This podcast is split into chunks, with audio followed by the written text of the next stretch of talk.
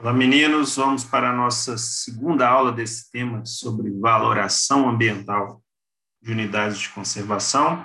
Só lembrando a nossa primeira aula desse assunto, nós trabalhamos a questão de como as unidades de conservação poderiam ser valoradas, né, obter recursos a partir da exploração dos seus recursos florestais de maneira sustentável naquelas unidades de conservação no qual é possível fazer esse tipo de exploração, e vimos que a gente poderia ter um incremento aí de mais de 20% no orçamento anual das unidades de conservação, só com a exploração desse tipo de serviço, né, com os produtos florestais oriundos das unidades de conservação, com destaque para o açaí, não é isso? E também a questão do, da, da erva mate no, nos estados do sul do país. Muito bem, hoje nós vamos tratar de um outro ponto que a gente pode valorar as unidades de conservação, são, que são os, os, os pontos relacionados a serviços ambientais, serviços ecossistêmicos prestados pelas unidades de conservação. Né?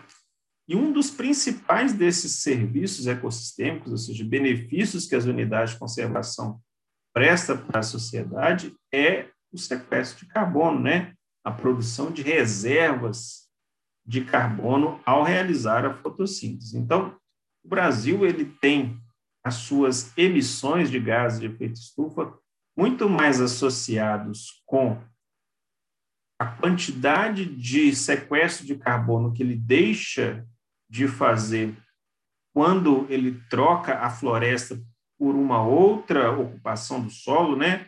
Assentamentos urbanos, produção agrícola. Então, quando ele faz isso, ele tira a cobertura vegetal para fazer um empreendimento, alguma atividade humana, que seja uma mineração, estabelecer é, assentamentos urbanos, essa floresta que é retirada é que, ao ser removida, deixa de fazer a fotossíntese ali e sequestrar o carbono. Então, o Brasil não é um grande emissor de gases de efeito estufa, mas o Brasil, pensando de maneira global, é um grande sequestrador de carbono, né? Então, o Brasil tem um papel fundamental nesse processo de ciclagem do, do oxigênio, né? Dos, removendo o CO2 e devolvendo o oxigênio através da sua grande área de cobertura vegetal, só que ao cada vez mais removendo sua, sua cobertura vegetal, menos ele tem essa capacidade de fazer esse serviço. Então, a gente diz que a principal fonte de emissões de gases de efeito no Brasil não é a geração em si, mas a mudança do uso da terra, né, transformar as florestas em outras áreas e fazem com que o sequestro de carbono fique cada vez menor. Então, se a gente for pensar aqui nesse gráfico que eu estou mostrando para vocês, só a taxa de desmatamento da Amazônia é enorme, né? E acaba que você tira a floresta e coloca uma outra coisa no lugar que não sequestra carbono tão bem quanto as florestas. E isso tem impacto no balanço aí dos gases de estufa no Brasil e no mundo Bom, então o que, que isso tem a ver com as unidades de conservação? Então, as unidades de conservação elas têm uma capacidade de controlar o desmatamento. Por quê?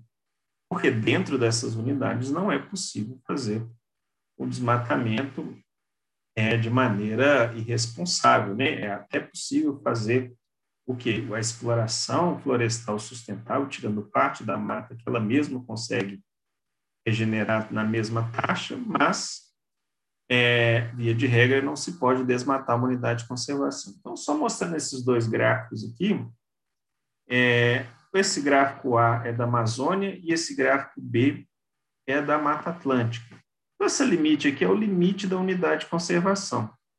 Então, dentro da unidade de conservação, lógico, o, o, o, não há desmatamento. E à medida que você já tira um quilômetro de distância, oito quilômetros de distância da unidade de conservação, você já observa o quê?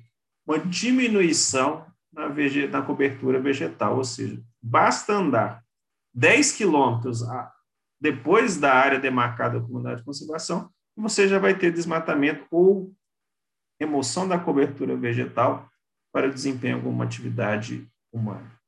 Na Mata Atlântica, isso é mais gritante ainda, inclusive você tem registro de perda de cobertura vegetal ainda dentro da unidade de conservação. Então, é, esses gráficos mostram que uma unidade de conservação instalada, ela mantém a cobertura vegetal. E, se essa unidade de conservação não estivesse ali demarcada, aquela área de cobertura vegetal provavelmente não estaria ali. Então, olha só. Então, as áreas não demarcadas aqui na, na, nessa região aqui da, na, da Mata Atlântica, por exemplo, com menos de 10 quilômetros, ou 5 quilômetros após o limite da unidade de conservação, você já tem uma perda de quase 5% de cobertura vegetal nativa para baixo de 50%, ou seja, fica reduzida praticamente a reserva legal ou a área de preservação permanente da área. Então, o que temos que considerar é que só o fato da própria unidade de conservação existir já garante a cobertura vegetal necessária para fazer sequestro de carbono. E que se a unidade de conservação não estivesse ali, provavelmente aquela área estaria desmatada e aquela, aquele sequestro de carbono não existiria e os gases elevariam. Então, é, o impacto das unidades, das unidades de conservação com relação a sequestro de carbono é simplesmente o fato da preservação da cobertura vegetal dentro das unidades de conservação ser garantido. Então, a gente pensando nisso, o impacto que a, que a unidade de conservação tem vai variar muito de acordo com os biomas, porque cada bioma tem um estágio de degradação diferente e cada bioma tem pressões diferentes das suas atividades antrópicas ao redor, dada a, o potencial produtivo daquela área, a densidade populacional daquela área, o histórico de ocupação daquela área. Lógico que as áreas do litoral do Brasil foram ocupadas primeiro, então elas têm um, um histórico de ocupação, e aí o desmatamento é muito maior, e as unidades de conservação ali acabam sendo ilhas de cobertura vegetal. Então, se a gente pegar aqui a, a área que tem mais áreas florestadas hoje, é lógico que é a Amazônia, e por isso elas têm uma grande capacidade de quê? De sequestrar carbono, ou seja, gerar um estoque de CO2 ali, que ela consegue remover. Então, se a gente pegar toda a área florestal da Amazônia, várias áreas ainda disponíveis, você tem uma capacidade de retirar carbono aí na, na taxa de 194 trilhões. Se a gente pegar desse valor, 194, e disso o que está ligado à unidade de conservação, você tem na casa dos 66 bilhões, olha lá. Então, eu tenho aqui mil, milhão, bilhão, trilhão, trilhão. Então, a gente tem aí ó, praticamente 30% do sequestro de carbono da Amazônia está relacionado à unidade de conservação.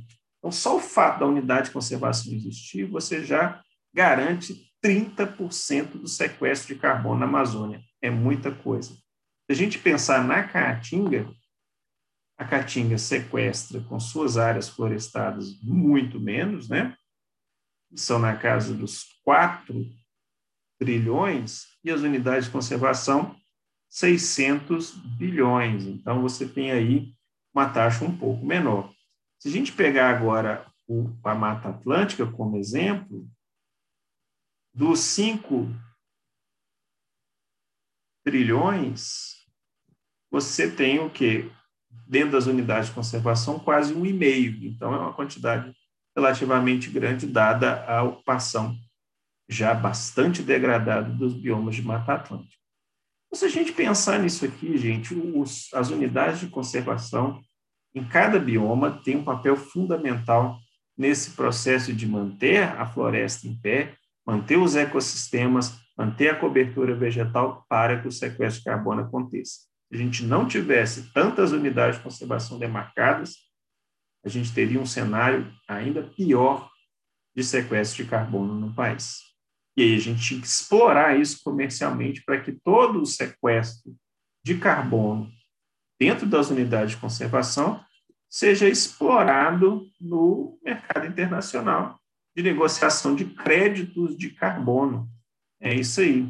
Aqui só mostrando, gente, rapidinho aqui para vocês, nessa tabela, nós temos que um gráfico mostrando, ah, uma tabela mostrando o papel desse sequestro de carbono nas de proteção integral e nas de uso sustentável por cada bioma, e a gente já vê claramente aí, tirando a Amazônia, por que a Amazônia se sequestra mais nas áreas de uso sustentável, gente? Porque na Amazônia, a área das unidades de conservação de uso sustentável é maior do que a de proteção integral.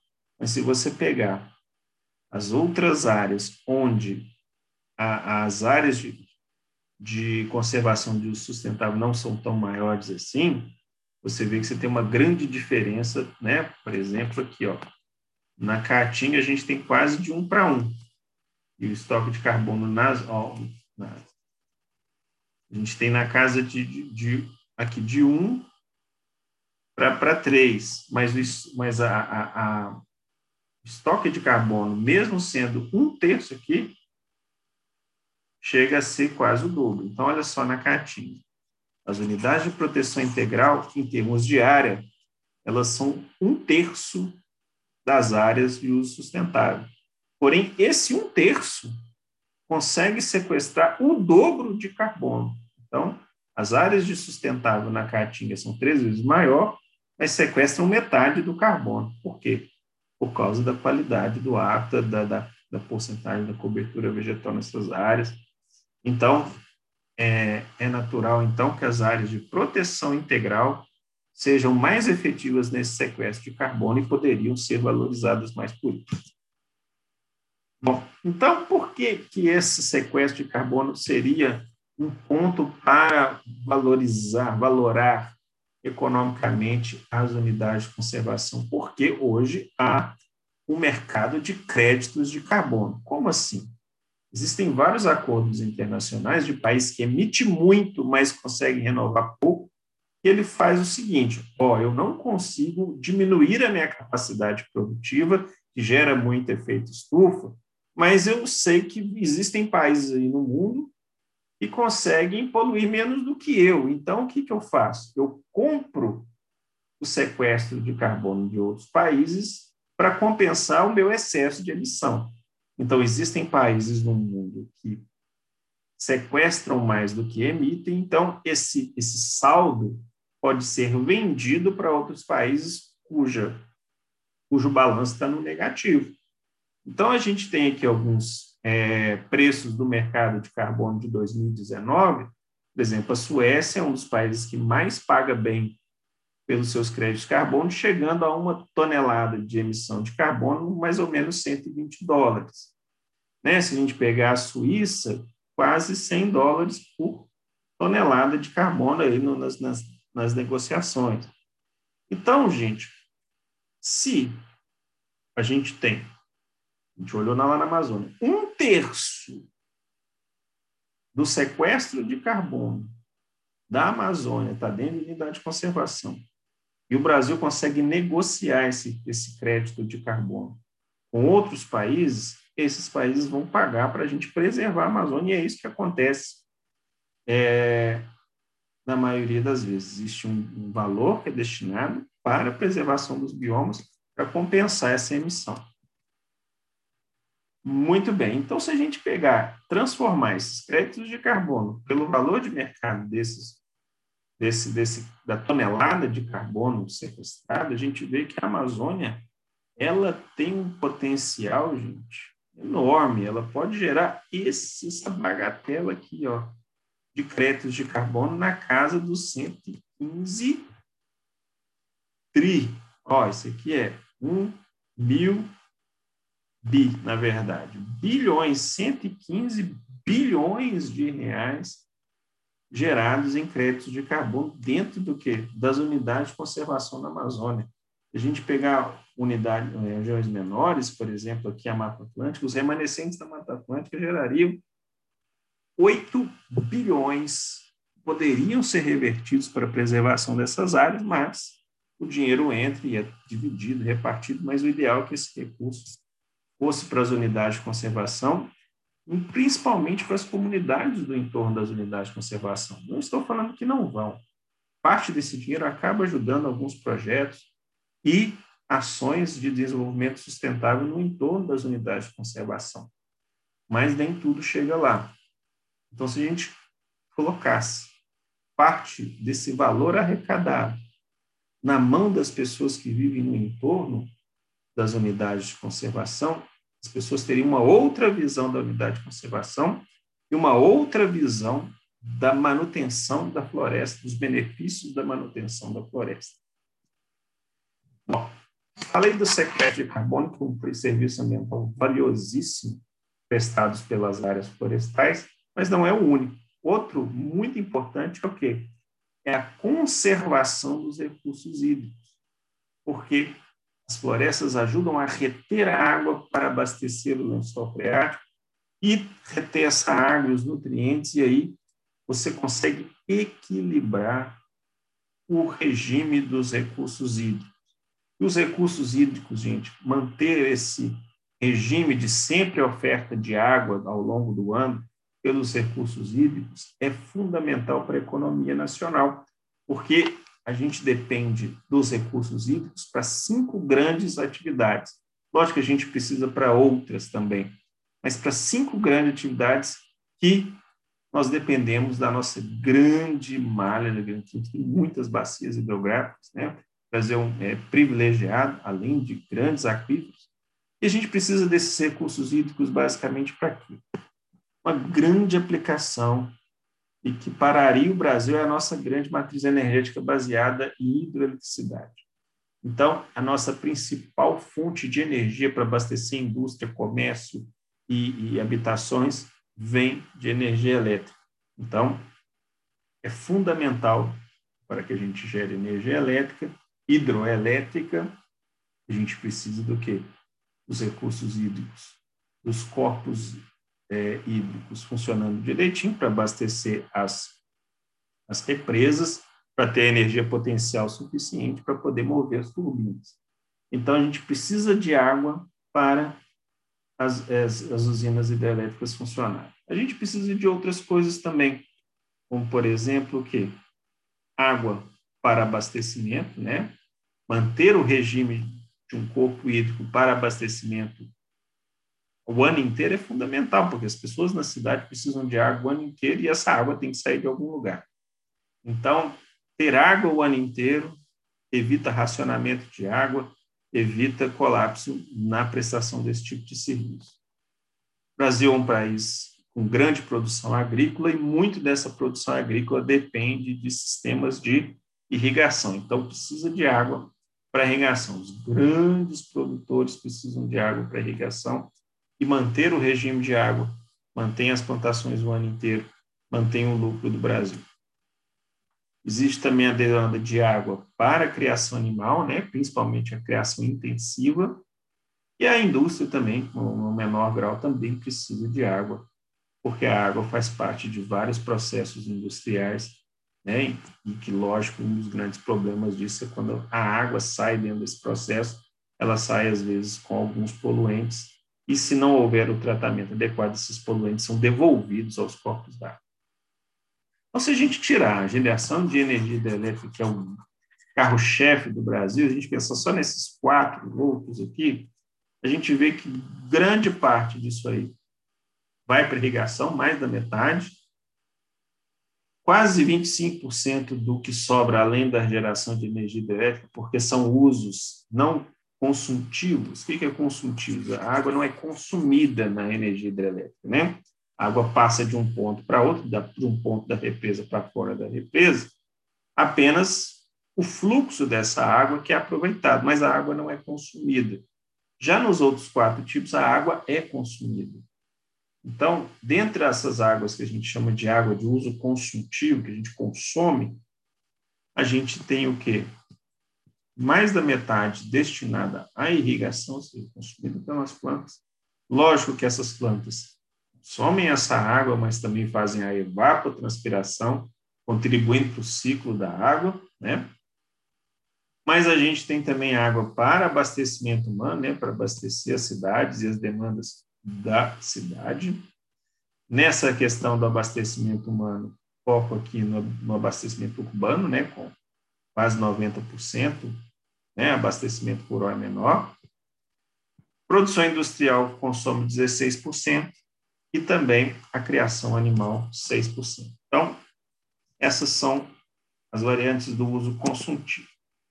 Então, se a gente pensar em geração de energia elétrica no Brasil, 64% de energia elétrica do Brasil, ou seja, nossa grande matriz energética é hidroeletricidade.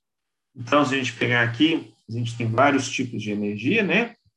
E tirando a energia elétrica, a gente tem uma grande demanda ainda de energia termoelétrica, né? Nossa energia nuclear é bem pequenininha, nossa fotovoltaica é é, é pequena, mas está crescendo, né? A nossa eólica está quase 8%, mas ela não pode ser distribuída pelo país, né? Existem regiões onde o potencial de produção de energia eólica é maior, né? E aí a gente tem essas, essas produções.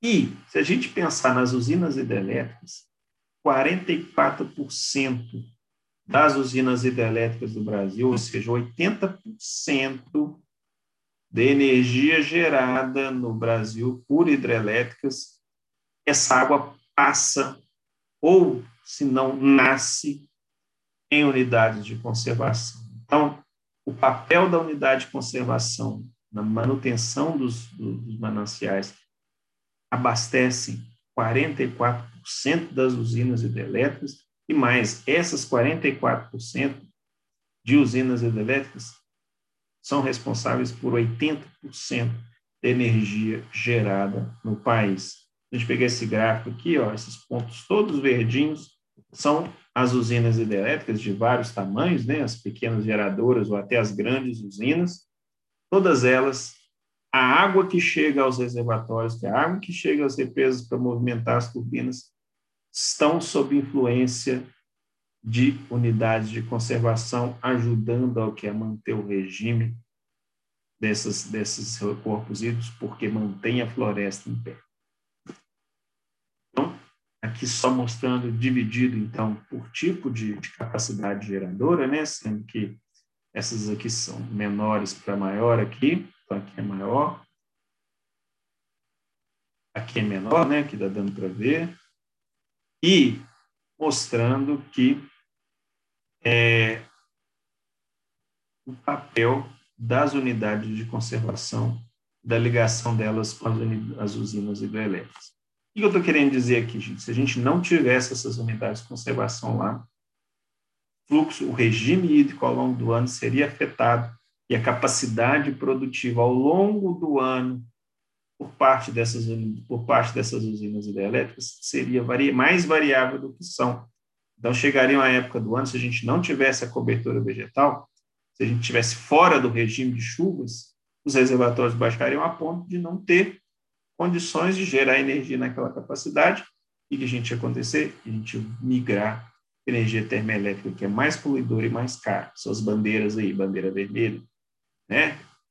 Então, é muito importante falar que as unidades de conservação, manter a floresta, são importantes para manter o regime de água, de oferta de água para as unidades, para, para as usinas hidrelétricas, que geram 80% de toda a capacidade dessas usinas hidrelétricas no país. E lógico que o papel dessas, dessas unidades de conservação dentre as, as usinas levaria de, por bioma, de bioma em bioma, sendo que o maior relação está aqui, né, na Mata Atlântica e no Cerrado, onde a gente tem uma capacidade maior de produção, que é onde está mais concentrada a população e tem grandes, é, que tem grande potencial para a geração de energia.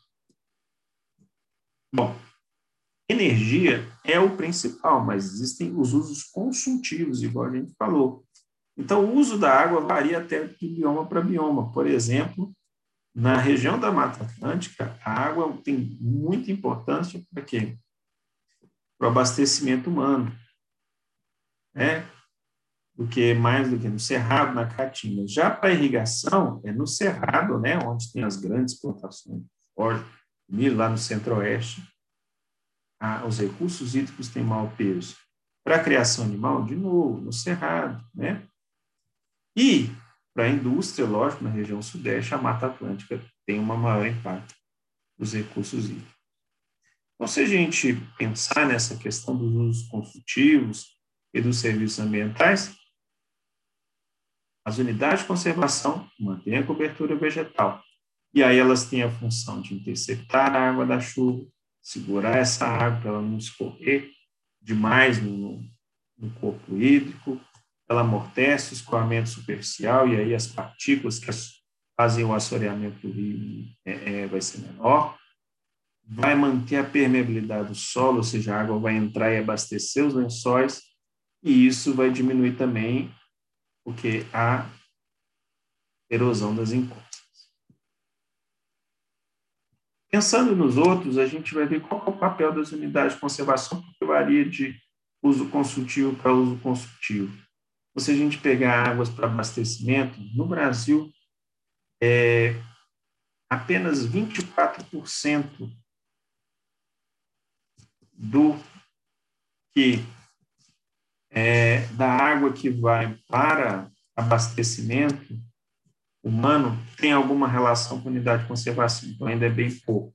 Por quê, gente? Porque vocês têm que lembrar que as áreas mais ocupadas, ou seja, que mais demandam abastecimento, é, abastecimento urbano de água, são aquelas mais impactadas, onde os remanescentes de mata são menores, então tem menos unidades de conservação disponíveis ali, então papel é menor, 24% apenas. Agora, se a gente pensar na irrigação, a gente tem o que? Na casa dos 87% não está ligado à unidade de conservação e apenas 13%. Então, pouco está ligado à captação de água para irrigação. Para a criação animal, 27%, ainda é um pouco maior. E também para a indústria, 31%. Então, o papel maior fica mesmo na com relação à produção da, da energia hidrelétrica, mas os outros usos construtivos dependem de maior ou menor grau e também variam muito que entre os biomas brasileiros, porque esses biomas brasileiros têm uma capacidade de fornecer água, têm uma mata remanescente diferente e tem uma taxa de ocupação humana diferente, que gera diferenças na indústria, gera diferenças na água para abastecimento, a produção agrícola também tem um papel diferente, ela é concentrada mais na região centro-oeste hoje, sul, centro-oeste também, sudeste. Então, tem todos esses fatores geográficos e históricos que determinam o quanto da água passa por unidades de conservação. E ainda um último é, fator aí, que é as unidades de conservação ajudam no controle da erosão sendo que a erosão é perda diária para uso. Né? Quando você tem a perda diária, você tem um processo erosivo, aquela, aquela área que poderia ser útil para uma atividade humana, ela acaba sendo perdida. E isso tem prejuízos. Né? Então, se a gente for pensar aqui, é, o preço da, da erosão evitada aqui na casa dos milhões, a gente tem na Amazônia um efeito das unidades de conservação enorme na, na, na Mata Atlântica, a mesma coisa. Então, o Brasil evita perdas com erosão com as unidades de conservação na casa dos bilhões. Então, se a gente for pensar no quanto que o Brasil ganha né, com as suas unidades de conservação, fica na casa aí dos 59 bilhões de reais, né, 59 mil milhões, que na verdade são 59 bilhões, só com a prestação estimada desses serviços de manutenção dos regimes hídricos, né, para uso consultivo, para energia hidrelétrica e também para o que conter processos de erosão e perda de fertilidade do solo, porque quando não tem é, cobertura vegetal, os nutrientes vão todos para a água. Ok, gente? Então, esse é o nosso assunto da aula de hoje. As unidades de conservação, além da produção florestal, que gera dinheiro, sequestra carbono, mantém o regime do, do, dos, dos, rios, né, que vão ajudar a produção hidrelétrica nos usos consultivos. No Brasil, são quatro principais: abastecimento, irrigação, criação animal e indústria, e ainda ajuda a conter os processos de erosão que geram prejuízo. Tudo isso gera o quê? Não digo benefícios, mas é capaz de reduzir prejuízos na casa dos 50, de 60 bilhões de reais, e esse valor deveria ser revertido para a manutenção das unidades de conservação e para as comunidades do entorno, para que as pessoas valorizassem mais as unidades de conservação. Ok? Esse foi o assunto da nossa aula de hoje, e na próxima aula a gente fecha esse assunto sobre valoração das unidades de conservação. Abraço, pessoal. Encontro vocês na próxima aula.